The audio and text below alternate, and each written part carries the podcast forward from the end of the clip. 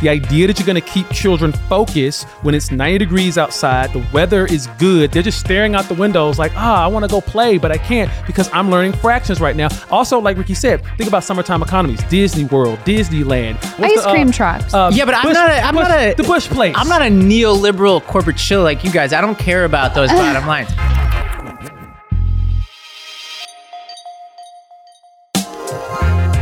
Welcome to the Lost Debate, a show for political eclectics. I'm Ravi Gupta. I'm Cory Bradford. and I'm Rikki Schlott. Cory, what do we have today? Uh, busy news day today. Coming up, Uber and Lyft are trying to make sure their drivers can't hail a union. We'll talk about the labor fight playing out in Washington. Teachers are on strike in Minneapolis while new data paints a sobering picture of pandemic learning loss. And an NFL wide receiver gets a full year ban for sports betting. Well, I know who I'm dropping for my fantasy football team this year. But first, let's talk about a major labor dispute happening here in the U.S. Uber and Lyft are pushing back against renewed efforts by drivers to unionize. The PRO Act, currently stalled in the Senate, would reclassify some gig workers as employees, a crucial distinction for those drivers' rights. Not surprisingly, the ride sharing giants don't want that to happen. So, Ravi, unpack this for us. What's going on with this union dispute with Uber and Lyft? Right. And part of what we're doing in this episode is kind of catching up on certain domestic stories that we haven't had a chance to cover in part because there's so much focus, understandably, on Ukraine. And so uh, obviously we'll keep coming back to Ukraine. It's super important. But this story is one that flew under the radar and one that I really want to point our audience to because it has huge implications on the future of the way that we live as a country right now. Everybody depends, for the most part, on gig workers in some way, like either for delivery services, from getting from point A to point B. And as you described, you have this new industry lobbying group called Flex, uh, which is an interesting name. Um, and this is their mission it's to represent and be the voice for over 52 million workers and to provide solutions to issues that affect workers, consumers, businesses who make up the apps. Basically, they're representing gig workers. So this includes things like DoorDash, Grubhub, Instacart, Uber, Lyft, etc. And the stakes couldn't be higher. You know, they interestingly point to the workers in their statement, but I think this might have to do a little bit with the fact that these industries point to the fact that their bottom lines will increase 20, 30% um, for employees if they have to classify them as full time employees and not gig workers. So the, there's a ton of money on the line. These are not necessarily profitable businesses to begin with because a lot of them are in high growth mode where they're using venture capital money and other investments to you know continue to build customer bases and grow around the country and the world. And so they understandably want to keep their costs low a big question I have is what do the workers here actually want? Um, and I'm interested if either of you have a sense of that. So, from what I'm understanding here, workers for Uber and Lyft are trying to unionize, and this new Flex organization is trying to stop that effort, essentially. Well, Flex wouldn't say that, right? Uh, and and Uber has claimed, uh, Uber and Lyft have claimed uh, previously that they're not trying to stand in the way of unionization efforts. And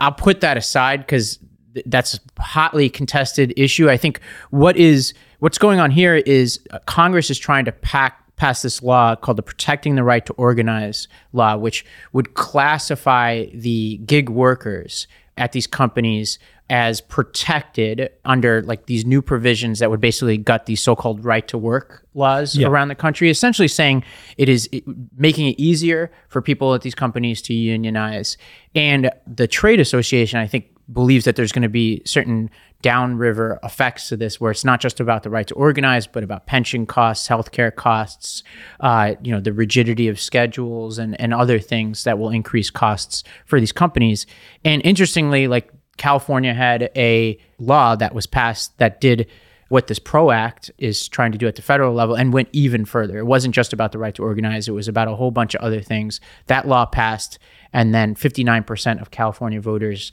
rescinded the key provisions of that act oh, in a referendum. And this is a highly democratic state. Mm. Yeah. So, I mean, I think that you can see the arguments on both sides of the issue of benefits and how you classify a full-time employee when, you know, on on Uber's side and on Lyft's side, they're saying we're we're providing flexibility. You can work on your own schedule. You can choose your hours. You can work full-time one week and not at all the following week, and that's up to you. But then at the same time, especially during the pandemic and how many people lost their jobs in the service industry, you know, th- these were jobs that were in demand. People wanted delivery more and more, and so there are larger and larger demographics of people who are treating this as a full full-time job because they don't really have anywhere else to go. And so it's understandable that if they're working as many hours as anyone who works a, a 9 to 5 does that they would want the same benefits. But it's it's easy to see how the the business model is no longer operating as it was kind of initially supposed to be as a gig economy sort of job especially with the all the economic change that we've seen recently. So you know it's easy to see kind of both sides of the argument here. Yeah, and let me give you some data on this. So Uber and Lyft claim that 91% of workers, um, of the drivers, work fewer than 40 hours per week, uh, and so that's the the percentage of drivers. But there are some researchers who looked at Seattle, and at least uh, you know this is one city, but they said, well, what happens if you look at the percentage of trips, not the percentage of drivers, meaning like the overall amount of trips that happen within a city, what percentage of those? Uh, and they found that 55% of trips are being done by workers working more than 32 hours. So saying basically the majority uh, of these trips that are being taken are people who are working something close to a full-time job. Like 32 is like right there on the cusp, obviously.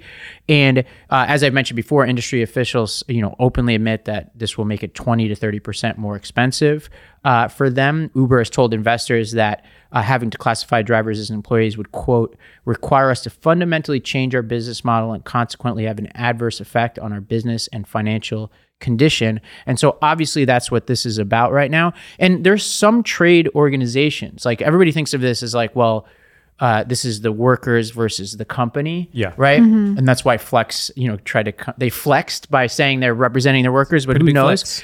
They are running ads basically saying um, Uber and Lyft that the workers want this. Let's let's play uh, the ad that they're about to put out uh, in Washington D.C. to influence legislators. Let's say I want to work a few hours outside of my regular job to save for my kids' college. I can do that. Whenever my mom needs a ride to the doctor, no matter the day, I can do that. If I want to work 20 minutes a week or 30 hours, I can do that. When I need a day off to study for a big exam, I can do that. Rideshare and delivery drivers work an average of eight hours per week. When I need to be home for my daughter after school, I can do that. Independence works. I mean, what a slick That's ad. very compelling. Yeah. I, am not gonna lie because I mean, I mean, and even this is the reason why they call themselves flex. Like, there's a flexibility Yes. to working for Uber or Lyft that seems like you would lose a good bit of that if this unionization ever went forward. Right, and that's why actually I'm announcing here that all workers at Lost Debate are now going to be gig employees. So don't worry, don't worry, everybody. You can Love go, that. yeah, find your own health care, your own pension. um, so, uh, but what you that. can't see in this ad is that everybody here is is of a different race and sex, and it's just awesome, right? It's like Yeah, this it's is a very compelling, this is very like well a- made. This is truly the melting pot, but they're not alone. You know, the Writers Guild of America, which represents authors, writers, freelance journalists, WGA. et cetera, came out uh, against key provisions from the California Act. They were they were clear to to specify that they support the right to organize. Mm-hmm. But I think that's what make, makes this tricky is that the right to organize is one part of a larger picture, and mm-hmm. the the Writers Guild came out saying there are specific issues to our industry that we want to protect, like the ability of writers to protect copyright, which is not something that most employees get Have to deal with, like their yeah. copyright over their works, their flexibility, et cetera.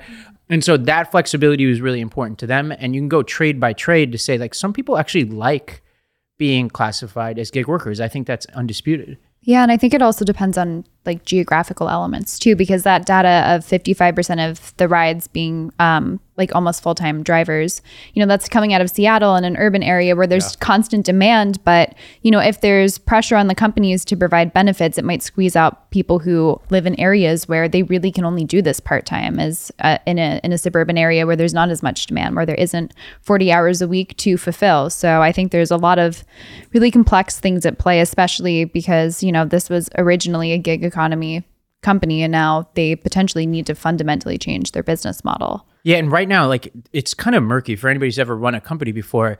The rules in most places about who can be a contractor and not are not always obvious. Usually, you get you get this advice where it's like this kind of multi-part test, and a lot of people abuse these laws. I think a, a lot of us have been on the receiving end of this Yes, before. I have. But uh, but also weirdly, changes to the tax code make it so that if you are a gig worker or you are a contractor, you pay a lower tax rate. So some people really like it.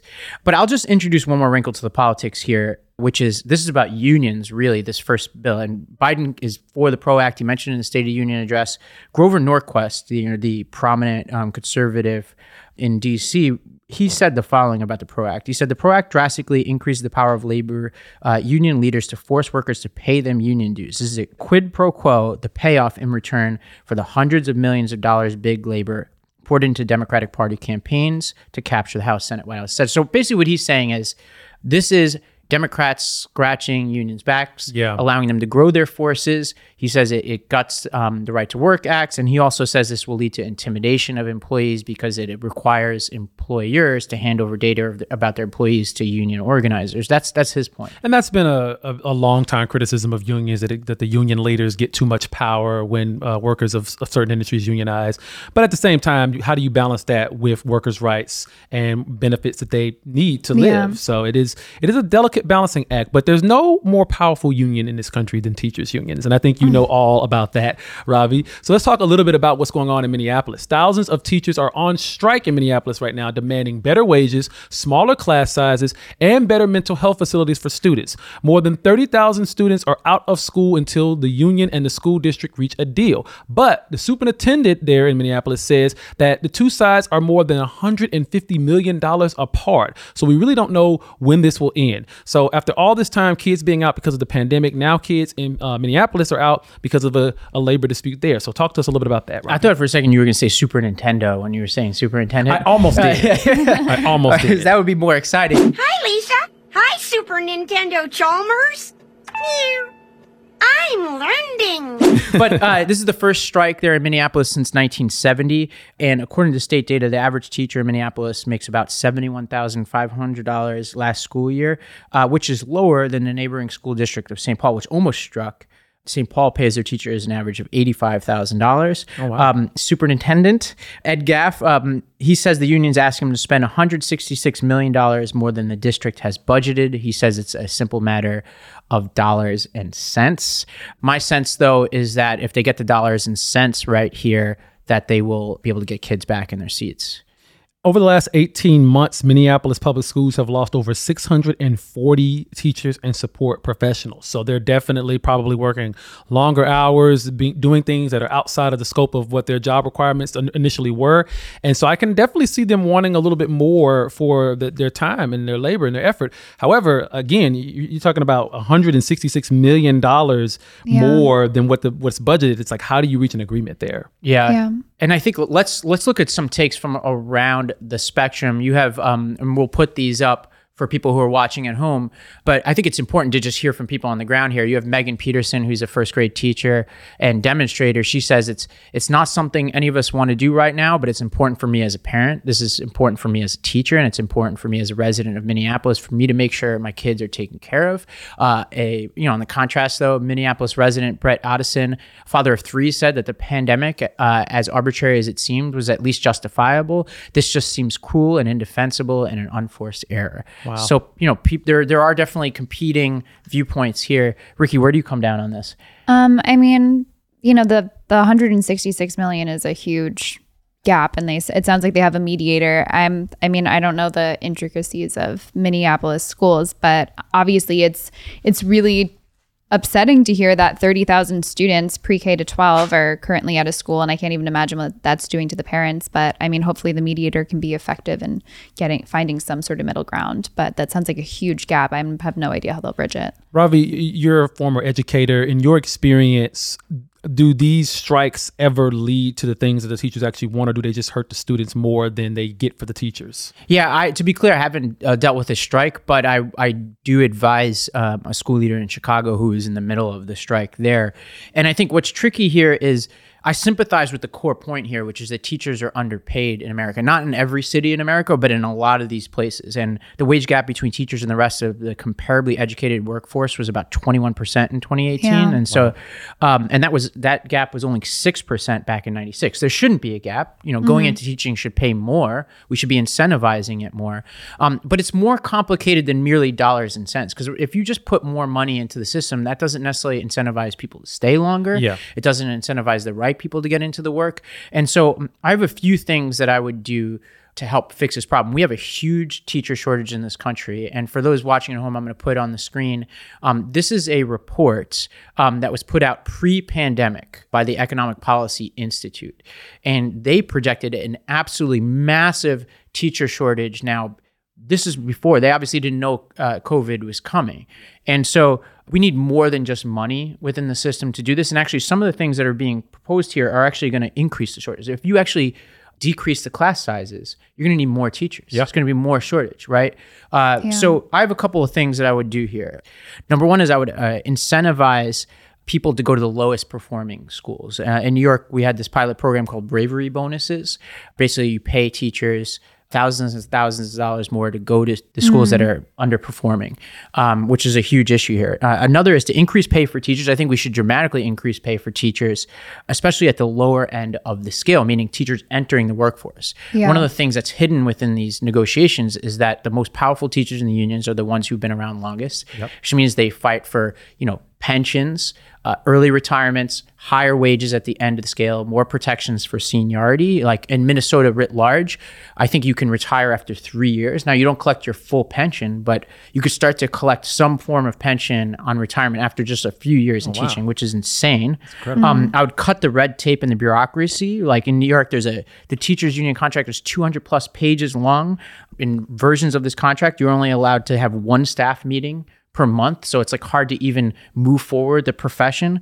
I would use national service to incentivize people and combine that with uh, student loan forgiveness. So I'd say, all right, yeah. if you do five years in the classroom, especially in, in a public school in an underperforming district will wipe away your student loans, right?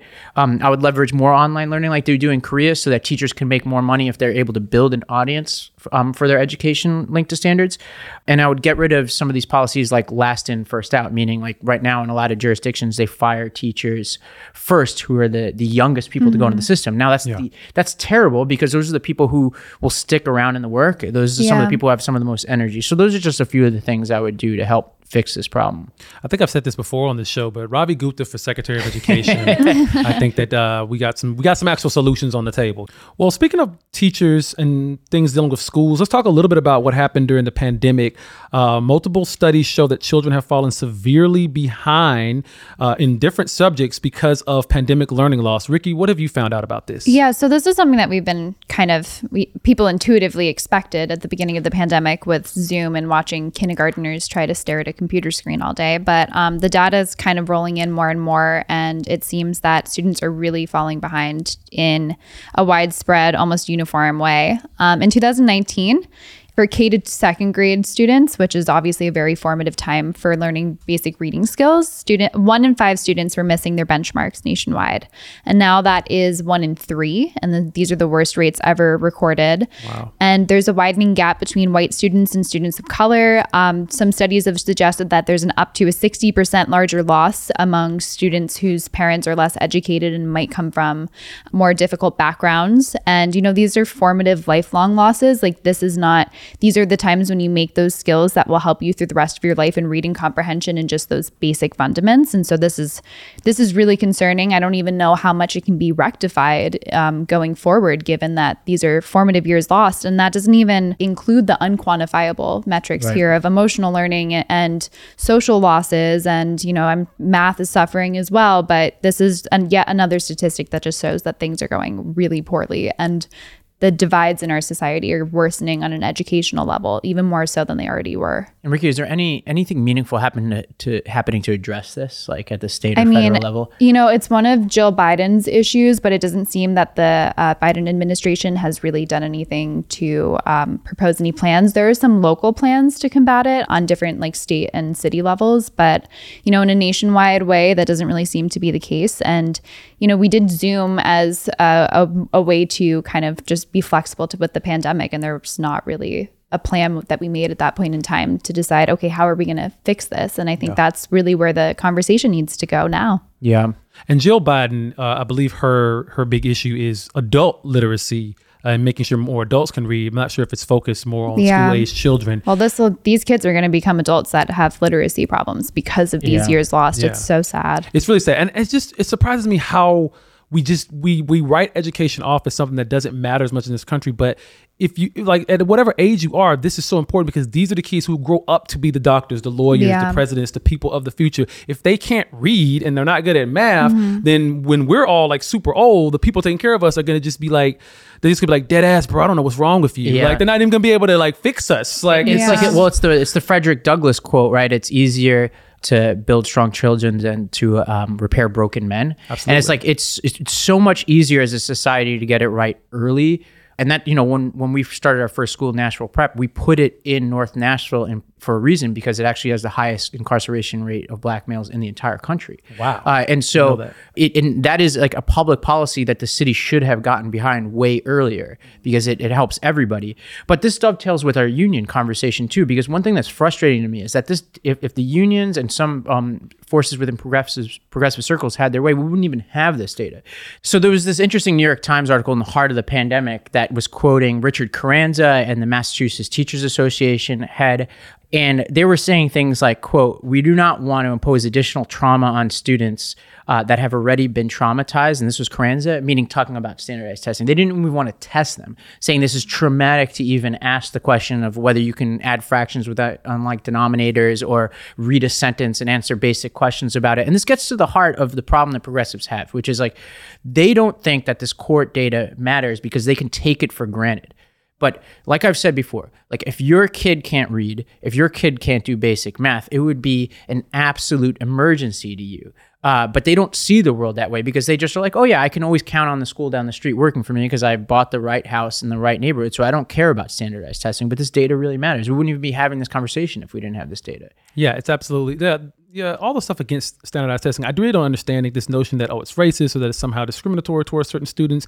But the people making those claims aren't even this, those students or their Right. parents. It's Yeah. people that assume that about these other people, which is within itself almost racist. Yeah, and this is the the media is so they're culpable here. Here are just some headlines from across the spectrum. Gothamist. Some New York City teachers worry that so-called learning loss tests will exacerbate the problem. The Washington Post. What learning loss really means, it's not a loss of learning. like I don't know, this is Orwellian stuff. We're we're basically saying no no no no no.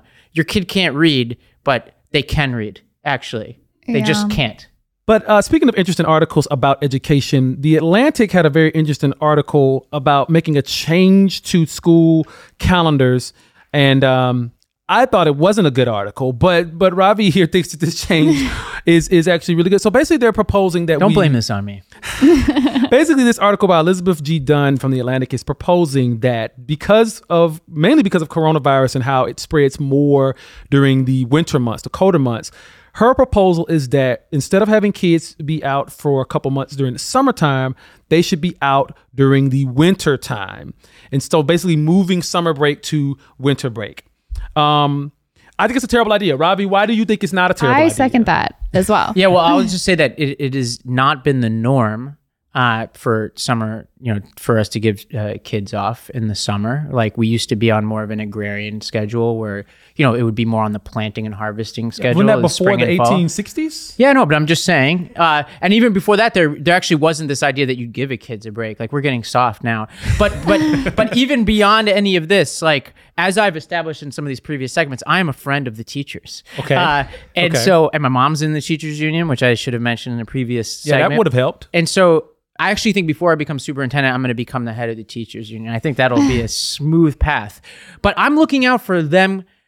You know, I know, I know that you have a, you have a son. Yeah. Uh, and I get it. We got to focus on kids, but we also got to focus on some of these adults in those buildings getting sick. Those kids are going to get sick too. You had on any given day during the 2020, 21, 21 school year, 10% of American kids were out. Yeah. Right. And you know, I know before the pandemic, these numbers were lower, but still always higher in the middle of flu season, right? And so you want to do what you can to prevent these incubators for disease. Mhm. Also, like you kind of want to get to the point where like if the weather is really bad, can leave if they have the means, right? Because there a lot of times parents are doing this anyway. Like I talk to friends in private schools and they're like always extending their winter vacations and stuff like that. I don't know. I just feel like like why not have the kids in the buildings? You can have awesome recess during the summertime. You can kind of combine summer camp and, and education. I don't know. Yeah. Rikki, what do you think about that? Well, Well, so the the Atlantic article is about COVID specifically. That was her impetus for wanting to um, mitigate the spread of COVID. And I feel like maybe if this was a conversation we were having in 2020 about the upcoming school year, I'd be more into that. But right now, I just, I mean, I don't even feel like there's a fundamental ex- explanation of how this is going to happen. All the economies that surround um, summer breaks, all the, I mean, communities that surround that, the weather, the mental health aspect of that. I mean, I can't imagine that in colder areas of the country, it wouldn't be super depressing to have your time off when it's freezing and you can't go outside and you're just looking at your iPad all day long. And I feel like that's only going to get worse, and kids are going to still see each other and hang out indoors no matter what. I don't Right. really feel like that's going to mitigate it. And I don't feel that of all the places where COVID is a concern, like in hospital settings, like in senior citizens' homes and places like that, like schools aren't really, I think, the number one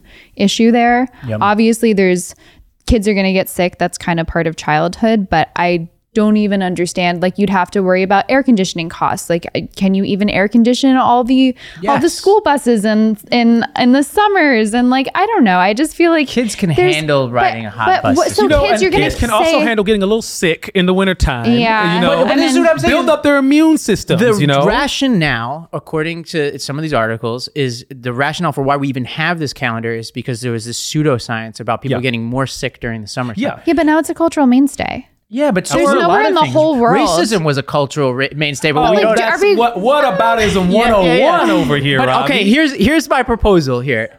Why do we even have any like breaks that are that well, long? Like, I, I you know? somewhat agree with Yeah. that. With when it comes to, I mean, if people want to put their children in a school, like a, I knew people who went to all year school where they just did, they got like went weeks off here and there, but they never got like a major break. If some parents want to do that, that's perfectly fine. For the rest of us normal parents, um, summer break is important for a lot of reasons. One, I come from a place where it's 90 degrees every single day in the summertime. Um, the idea that you're going to keep children focused when it's 90 degrees outside, the weather is good. They're just staring out the windows like, ah, I want to go play, but I can't because I'm learning fractions right now. I could learn fractions in the wintertime just as easy as I could in the summertime, but they're going to be more distracted in the summertime. Right. Also, like Rikki said, think about summertime economies: Disney World, Disneyland, uh, Bush. Par- uh, what is it called? Uh, go- uh, what's the Florida Florida guy? What's Ice the, uh, cream trucks. uh, yeah, but I'm Bush- not. A, I'm Bush- not a the Bush place. I'm not a neoliberal corporate chill like you guys. I don't care about those bottom lines. What I do is I care about that mom, that nurse who has to figure out, you know, because the hospitals don't take off over the summer. Where is she? Like my mom. My mom worked two jobs. Like she had to figure out a place to send me, and then I was the on the street. The hospitals don't take the up. winter off either What yeah, hospitals, The hospitals take don't No, take but the that's what I'm winter saying. off That's where. I come down on this. Actually, no break and like Busch Gardens, that was the I- place. But here, here, I actually think there's something serious. In all seriousness, like if, if we did the learning hubs that I talked about previously, Mm-hmm. you could have a flexible schedule such that they're always open. Like in my opinion, schools like during working hours, there should always be an option to where to send your kids. We can call it school, we can call it daycare, whatever it is. Mm-hmm. Well, But summer school You should take for yeah, but summer school is usually only available to people who have of. remedials, and Yeah. it's usually a way shorter schedule, and, and it usually doesn't even encompass every week of the summer. Like uh, there's a phenomenon now where summer schools are shrinking and shrinking and shrinking. Um, in part because it's hard to get people to staff these things. But if you had these learning hubs available all year round, you had a more flexible schedule so that if, you know, remember I was talking about like if the kids are on a little bit more of an individualized learning plan and that the, the recreational activities are, are the things that are more standardized, then a kid could miss a couple weeks, come back and they pick up on the standard that they missed, right? And this would also allow us to solve some of the, the class size issues that we were talking about earlier because all this data on class sizes, by the way, s- suggests that like in order to get the benefits of class size reductions mm-hmm. for kids, you have to do like you have to decrease um, class sizes by like five to seven students from where they are right now, which is economically impossible. Yeah. But what you could do is have flexible situations where, like what I was talking about, put kids in bigger groups, tutor them, yada yada yada. Learning hubs could allow you to do this. So let's just let's just get rid of the summer break and keep the winter break. That's where I come out on this. There is a Will Smith song called "Summertime" that would not exist if Ravi had if he his way. if if Will Smith couldn't read, we wouldn't have that song. So the system worked for Will Smith. Let's make because it he work learned for how to kids. weed in the wintertime. I don't Yeah. know that. I don't know that. All right, Will Smith, tell us when you learned how to read. I'm sure it was probably in a cold winter in Philly. Um, the NFL is banning a player for an entire season after he was caught betting on games. Calvin Ridley, a wide receiver for the Atlanta Falcons, bet around $1,500 in total, but some of those bets were actually on his own team. So even though he wasn't playing at the time, it makes his case look even worse. Still, we've seen players accused of actual crimes hit with far smaller penalties in recent years. So uh, do we think this is a fair punishment that Ridley got? I mean, an entire season off for betting, like for on a couple of games that he wasn't playing in. I mean, is that fair? I think the rule against betting makes sense. I think the proportionality here is totally out of whack. Like, agreed. you know, you could you can commit domestic violence as you mentioned, get much much less time if you're going to get any at all. Like I think the Yeah. history of the NFL is that they swept these things under the rug for the most part. So a year feels insane. This is also happening as the Miami Dolphins owner, Stephen Ross, has been accused in a court document of attempting to pay Brian Flores, his former coach, to lose games, which is exactly what this is. The worry here is that you're going to be betting against your team and then throwing tanking and throwing the game. That's worry number one. So that is like a valid aim, but like if the NFL were really concerned about that, we'd be hearing a lot more about Stephen Ross.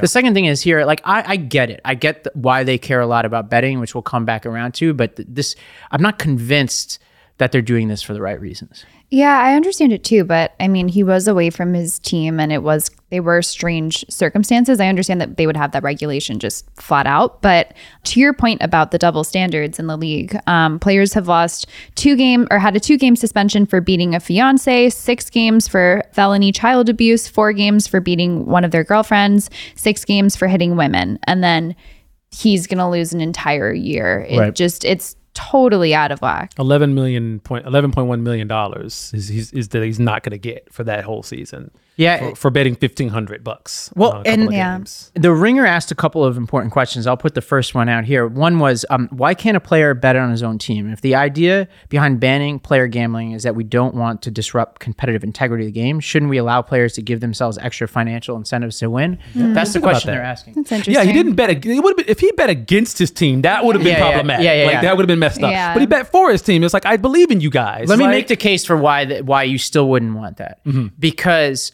uh, different players across the NFL talk, Talk to, each to each other. other. There's like an inside information. They'd all essentially Yeah. become sharps to the point Yeah. where uh, there would be this cottage industry of, of information from NFL players to each other about this sort of competitive equities within games. Obviously, if you narrowly focus it just on that player and their own game, their own team, maybe. But I think what the, the NFL is potentially trying to root out is any culture in which their players are engaging in gambling in part because mm-hmm. of the kind of information they all have yeah, access to. it's like insider trading type. Yeah. deal, you know. Yeah. I, yeah, I don't think I don't think people in the NFL should be allowed to bet on games, just like people in Congress shouldn't be allowed to buy stock. But that's another conversation Agreed. for Same another day. concept in some Same ways. concept, Yeah, isn't it it? is. Yeah. But the the sports betting industry in this country is just insane right now. Ever since New York legalized sports betting, I mean, I think I see five advertisements a day, whether it's on social media, whether it's on billboards, whether it's on TV about sports betting. I mean, Ravi, what have you seen about this? I mean, I listen to a lot of podcasts like a lot of people, and you get these ads where it's one new sports betting company after another. And because of the weird regulation that we have in this country, they then have to read out this long list of hotlines that you can call if you have a problem. And there's not one national hotline. I don't understand why they just don't have one number and then you can like indicate what state you're in. Yeah. Um, it would Yeah. save everybody resources, right?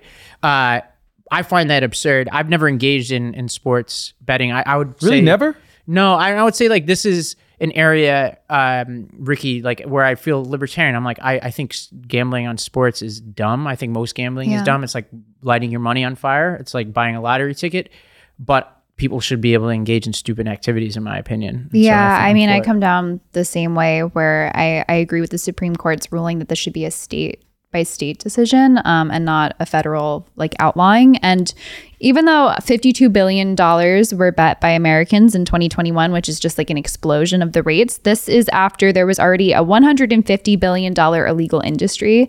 And so it's kind of just showing its face. Mm-hmm. And when it's underground and it's illegal and it's unregulated and it's not even taxed, I think that's worse. I'd rather just have it out in the open. And at the same time, if you're going to make sports betting illegal, why should we have casinos? It's the same psychological issue, and we're not going to shut down those economies. Why why should states be holding lotteries themselves and allowing people to be irresponsible with their money and giving it to the government? Right. I mean, I think it's, you know, I, I think sports betting, I think these companies are profiting on people's um, weaknesses and people's addictions. And that's really unfortunate. And I acknowledge that. But I don't know that regulation is really the answer. And now we have this weird explosion of this because it was regulated. And that that's what happens. Yeah, this used to be the purview of organized crime. You know, we, we, record this show in Little Italy, and like this is where this is. You know, they called it what did they call it? Racketeering or something? Like, Racketeering. uh, that is what juiced a lot of ga- like that. This is why the mafia was so powerful for so long. In part was because of gambling. If you look at Godfather, right? They're like he wanted to stay doing gambling and not do drugs, which obviously the drug stuff wound up being a part of the dirty business. There you go. Yeah. It's a terrible Godfather, but Yeah. um, well, if you hit 21 at the right table in Atlantic City, you, you will, you will you will see that gambling is not that stupid. But it is kind of stupid, yeah. Uh, let's move on to our last story. So. Wrap things up today. This is a story that's getting a lot of pickup online. Ryan Coogler, the African American director of Black Panther, was handcuffed back in January after a teller at Bank of America mistakenly thought he was robbing the place. Okay, so a lot of people are talking about this as an example of uh, racial discrimination. Basically, what happened is Coogler goes into the bank and he, you know, he's wearing a mask. It's the COVID era. He's wearing a mask. He's also wearing sunglasses and a hat. Kind of an odd combination of things to be wearing in a bank. And uh, he takes one of the like deposit slips and writes on the back of it, you know, uh, his exact quote that he wrote on it was, let me find the quote. He wrote, I would like to withdraw $12,000 cash from my checking account. Please do the money count somewhere else. I'd like to be discreet. So he he slips this note to the teller.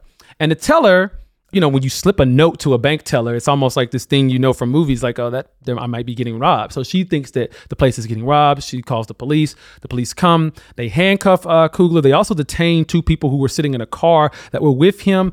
And uh, once they sort everything out, they end up, you know, letting him go. He wasn't arrested or anything. But a lot of people are pointing to this incident saying that he was being discriminated against when the police came and everything like that. I would like to add, though, that the bank teller was an African American female, pregnant at the time, so she may have just been a little bit more paranoid than usual. Also, it's- Careful, Cory. Careful. being pregnant, being pregnant made her more paranoid than usual. She feels right? vulnerable. Yeah. vulnerable. Um, uh, Does that? I don't. I don't know. I think that It's Okay, yeah. The, the, the pregnant woman in the room says it's fine, so we're gonna we're gonna say it's fine. Also, too, um, most I don't know if all, but based off the video that we saw from TMZ, most of the cops involved in the situation were also African American. I will point that yeah, out. Just well. a bunch of racist black people. Just yeah, yeah, yeah. Maybe that's what happened. What do we think about yeah. this story? I That's mean, my no. My I don't know. For, I, I want to add a wrinkle to this, which is this is Atlanta, right? This is in Atlanta. Twelve thousand dollar cash. Yeah. What, what what is Atlanta the capital of in this country? Uh, trap music and um and strip clubs. In strip clubs. That's my theory about what's going on. No, here. he explained. No, he. That's no. Uh, he explains in the TMZ video that was released. He explains what the money was for. It was for a legitimate reason, and he also explains why he was going about it the way he was. You know, I- again, this is. And what was that explanation? Wait, what? Yeah, what was that? Uh, I uh, off the top of my head, I can't remember. Oh yeah, it. okay. No, Yeah, but yeah, it yeah. wasn't for the strip club. I remember it being like a No, medical but like, reason. why was he? Why did he need to do all of the disguise and slip the he? thing? He considers himself famous. He's Yeah. he directed He Black is. He is. A, he is. And Is in his he- defense, he's a super accomplished human being. I wouldn't Oh yeah, recognize he's a him great on the director. street, but he's- yeah, I don't think he's the most recognizable. I mean, if it was like Michael B. Jordan or something Yeah. coming in the bank, yeah, Yeah. maybe he would have had a problem. But I don't think the average person would have recognized him on the street. yeah. Let's watch a few clips of the video just to see how the interaction went. Hey, sir. Do me a favor, man. Come this way. Put your hand behind your back. Change my back. Got it. You got it. Is there any reason y'all doing this, bro? Give me one second. Hold on. See, yeah, I don't get why they went. So for people who are listening at home, I, this is the first time I've ever seen this video. Correct me if I'm wrong. They they go to arrest him before they confirm his identity. Yes, it's That well, the seems- detain. So Yeah. Detain. So my question with this is how much information because because she went and spoke to her boss and I so I initially thought that she just panicked because she saw the note and maybe just called the police with their emergency button that they have in their stalls. But I'd be curious to know how much information the police have because if all they have is there's a suspected bank robber, I I mean, of course they're going to be on high alert because often that involves a weapon and you know whether they just they just need to detain him to make sure that no, no one gets hurt or it doesn't escalate or whether they know that he's just trying to withdraw from his own account, in which case that would have been more reasonable to verify his identity. But Yeah, just like it's- where's your identity? It's all Let me around. It seems like he should have been able to just give his ID Yes. to the teller with Yeah, a note, and that should have resolved the good bit of this issue. I'm not sure. It doesn't seem like he did that. Uh, the whole thing is very sticky but it, It- sounds like he's he feels like within the bank of america he said the situation should never have happened however bank of america worked with me and addressed it to my satisfaction and we have moved on and it's interesting to hear that Mature he's like yeah. he's kind of like okay i'm done with this and then Twitter is a little bit in a frenzy and there's all the new like twists and turns to this story but it seems like the whole thing is kind of just stupid in all 'Cause ways and really he was going to the strip unfortunate. He, he wants this to go away. uh, I'm kidding. I don't know that's what's actually happening here. But don't you think that's a that's more reasonable than I would be? Why would you like this happened? 12k to the strip club? He's like, you know what? Let's stop talking about this. Uh, that's what I'm seeing. yeah, that's what I'm getting out of this. You know, I don't think he I, I, he gave a reason. There's an extended video. You can go to TMZ and Yeah. you can watch the extended video. He gave a reason for why he needed that much money. I don't believe he was going to Magic City or any of the other strip clubs in how the do you know Atlanta that area. name, Cory? There's a well, there's a Greyhound station that's right across the street from it, and I used to have to go to the Greyhound station before I had enough money to ride planes in the Atlanta area. so Because you were spending it on. I'm just I was kidding. spending it on Uh, bus trips um, in the area. So look, I just have one quote to end this. This off. Uh, the biggest yeah, thing you want this is over as quickly as I don't possible. think. Yeah, I want to get this. your over with wife's gonna love this one Yeah. yeah. The biggest thing about the discrimination aspect is that it wasn't necessarily that the teller was discriminating against him. I don't think that's what a lot of people are arguing here. It's more that he was detained and handcuffed. And I know Rikki, you said that that maybe that was just because they didn't know the situation. They're being told that it was a bank robbery and everything like that. However, I would just like to mention this Ben Franklin quote: "Those who would give up essential liberty to purchase a little temporary safety neither deserve liberty nor safety." So it seems like if we're in a type of country where you have to be handcuffed before all the facts are given, and there's no real threat at the time, seems like that's not. I'm with you on that. This this is an excessive Not a very response. liberty. You just ask for be. the ID, confirm his identity, ask him to take his mask off, like you do when you go to the airport TSA, and they have to just make sure that your ID matches who you are. That's e- is easy. Yeah, that, and that also feels like something that the teller probably Should have could have done. done, like Yeah. before the police get involved. I because I just I feel like it's very critical to know what communication the police officers have in this sort of Absolutely. situation. And you know, if the teller, if if this was an ongoing dialogue with uh, her boss and going to her supervisor to decide whether she should call the police, it seems kind of valid to say, well, he is looking to deposit from an account. Should we just see if it's his? Yeah. Yeah, it seems it seems most Uh, most logical yeah. thing. But on that note, we thank you all for watching today. Make sure to subscribe to our YouTube channel, and if you're listening to our podcast, make sure to rate, review, and subscribe. We'll see you guys next time.